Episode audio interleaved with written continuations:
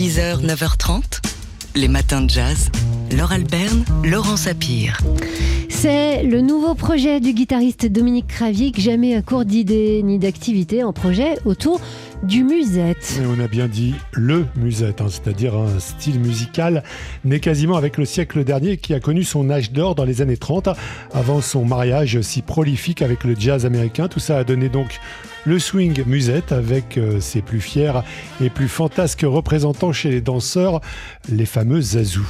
Les As du Musette, c'est un beau livre, et coécrit par le Belge Christian Van Den Broeck et donc par Dominique Cravic, qui revisite le genre en musique avec talent depuis plusieurs décennies avec son groupe Les Primitifs du Futur. Et dans le jeu, dans cette aventure éditoriale aussi, il y a un autre primitif du futur qui n'a pas voulu mettre son nom sur la couverture.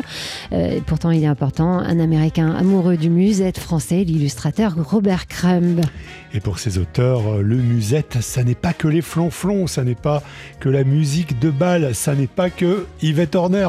C'est aussi l'équivalent en France de ce qu'était le blues, le jazz, le tango, la rumba pour les pays d'Amérique, c'est-à-dire pour nous une musique urbaine métissée, mélange de musique auvergnate, de mélodies italiennes, de valses manouches et des musiques populaires françaises et américaines de l'époque. Les virtuoses du nord de la France et de Belgique y ont apporté leur avancée technique. Et c'est une musique qui est née, comme c'est souvent le cas pour les musiques populaires, ça l'a été pour le jazz, dans des lieux malfamés, dans des bouges, rades et autres bordels. Dans le livre, on trouve toutes ces explications, hein, tous ces rappels historiques, et aussi des bios et même des interviews parfois de musiciens. Mais les As du Musette, c'est aussi un double album et une exposition qui va débuter samedi au Phono Museum, boulevard de Rochechouart à Pigalle, au lieu de la fête parisienne, à l'âge d'or du musette, une expo qui va durer jusqu'au douze novembre. Alors le vernissage, c'est demain soir, ça s'annonce festif, avec un concert de Dominique Cravic et les joyauderies musiciens qui gravitent autour de lui et des primitifs du futur.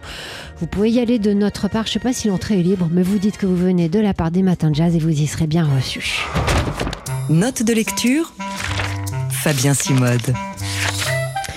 Et c'est le moment donc d'accueillir Fabien Simode, qui est le, le directeur des médiathèques, et non pas le médiateur des directèques, de Maisons-Alfort. Bonjour Fabien. Bonjour Laure.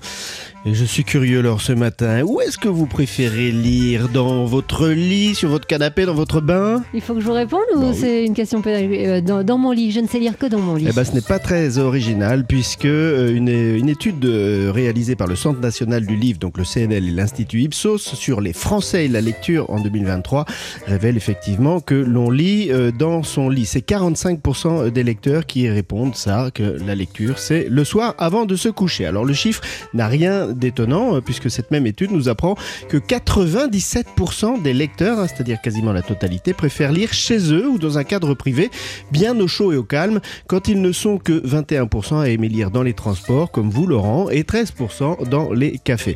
Et c'est bien normal, hein, puisque la lecture est essentiellement en France une activité de loisir. Les trois quarts des lecteurs lisent pour le plaisir. Pour le plaisir, ça vous rappelle une chanson, hein, et c'est la lecture oh non, pour le travail. Non, je ne chanterai pas, ne représentant que euh, la lecture du travail, donc cinq ou six pour cent des répondants, c'est très peu, hein, qu'ils soient hommes ou femmes. En sachant, et on le voit dans les rencontres littéraires, que les hommes et les femmes ne lisent pas les mêmes livres. Eh oui, parce que ça peut sembler caricatural, mais ça ne l'est pas. Cette étude révèle que la nature de nos lectures dépend en effet de notre sexe. Alors quand monsieur privilégie euh, les bandes dessinées, les livres d'histoire plus sérieux ou les livres scientifiques, bah, madame plébiscite, elle, les livres pratiques, ceux sur l'art de vivre et bien sûr les romans. Alors notre sexe, je vous rassure, n'est pas la seule donnée qui influe sur euh, nos lectures. Il y a aussi notre âge pour la catégorie des plus de soixante-cinq ans, c'est-à-dire la catégorie des plus grands lecteurs, hein. Ce sont les livres d'histoire qui arrivent en tête. Quand pour les moins de vingt-cinq ans, eh bien, je vous le donne dans le mille, Laure, les livres plébiscités sont les B D et les mangas. Et banco, deux secteurs de l'édition qui ne cessent de progresser ces dernières années. Alors je terminerai cette chronique par une bonne nouvelle, car les Français restent attachés à la lecture. L'étude du C N L nous apprend que la grande majorité des personnes interrogées, c'est-à-dire près de quatre-vingt-dix pour cent, ont lu au moins un livre au cours de l'année écoulée. Mieux, parmi eux, ils sont un quart à être considérés comme ce qu'on, pour, ce qu'on en appelle des grands lecteurs, c'est-à-dire qu'ils lisent vingt livres au minimum par an, ce qui est, je crois, votre cas, alors. En effet, vingt livres, c'est pas énorme non plus. Fabien Simode, donc euh, directeur des médiathèques de Maisons-Alfort, qui chaque jeudi matin nous parle de nos pratiques de lecture. Note de lecture, Fabien Simode. Fabien Simode, directeur des médiathèques de Maisons-Alfort. Alors euh, Fabien, vous venez aujourd'hui avec une bonne nouvelle, le nouvel album d'Astérix va bientôt sortir. Et oui, il sortira le vingt-six octobre et ce sera le quarantième album. Son titre, L'Iris blanc, l'iris comme la fleur, du nom d'une nouvelle pensée venue de Rome qui va semer la zizanie au sein du village d'irréductibles Gaulois. Alors devant la démotivation de ses troupes, César décide d'envoyer un médecin sur le terrain. Ce médecin s'appelle Tullius Vicevers, dont la pensée positive va rebooster le moral des militaires, mais diviser les Gaulois qui, au lieu de manger deux sangliers, vont être invités à manger cinq fruits et légumes par jour et à pratiquer une activité physique régulière.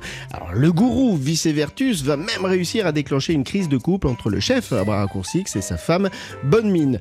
Aux manettes de cette quarantième aventure d'une saga créée par Goscinny et Uderzo, je vous rappelle, en mille neuf cent cinquante-neuf, il y a le scénariste Fab Caro et le dessinateur Didier Conrad.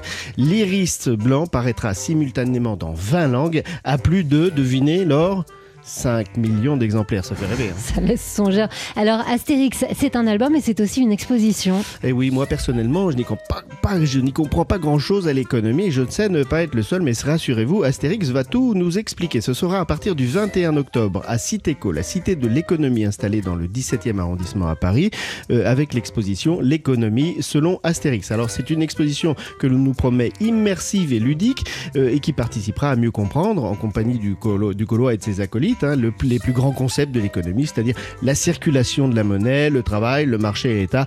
Bref, nous avons tous rendez-vous avec Astérix, Obélix, Idéfix et tous les autres dans quelques jours à Paris et partout dans le monde.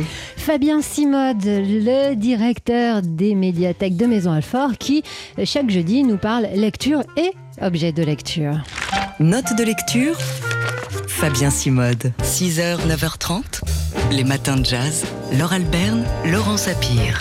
Photo Days, c'est bientôt. La prochaine édition va se dérouler cette année du trois novembre au trois décembre. On aura l'occasion de vous en reparler. On vous prépare un petit feuilleton matinal pour entrer dans les coulisses de la création photographique. Et cet événement créé en deux mille vingt se propose en fait de fédérer tous les lieux où on peut voir de la photo, les galeries, les foires, les institutions, mais aussi des lieux privés. C'est là qu'on va vous faire entrer dans notre feuilleton, des lieux privés comme par exemple des ateliers d'artistes, des laboratoires et même des appartements de collectionneurs. Alors si on vous en parle aujourd'hui, c'est parce qu'il y a un concours qui commence demain sur Instagram et qui s'adresse à vous, les auditeurs de T S F Jazz notamment, à vous, photographes amateurs, dégaineurs de portables ultra rapides, à vous qui avez l'œil et le doigt alerte. Ça s'appelle Olympiade photo, c'est le hashtag nécessaire, indispensable. Et le thème cette année, c'est celui des nouvelles disciplines au programme des J O de cet été, c'est-à-dire le surf, l'escalade, le skateboard et le breaking. À la clé pour le gagnant, un appareil photo, le grand luxe, un Leica et une séance de tirage en labo. Vous trouverez toutes les infos sur le site de Photo Days et ça s'appelle ça s'appelle donc Olympiade photo. Alors ça c'est pour les amateurs et pour ceux dont la photo est le métier, il y a un autre concours en cours hein, pour le Grand Prix Paris Je t'aime et Photo Days, et le thème deux mille vingt-trois c'est Paris Jeux, euh, comme les J O évidemment, avec une dotation de quinze mille euros. Ça vaut le coup de déposer son dossier de candidature, vous avez jusqu'à la fin du mois. Les matins de jazz.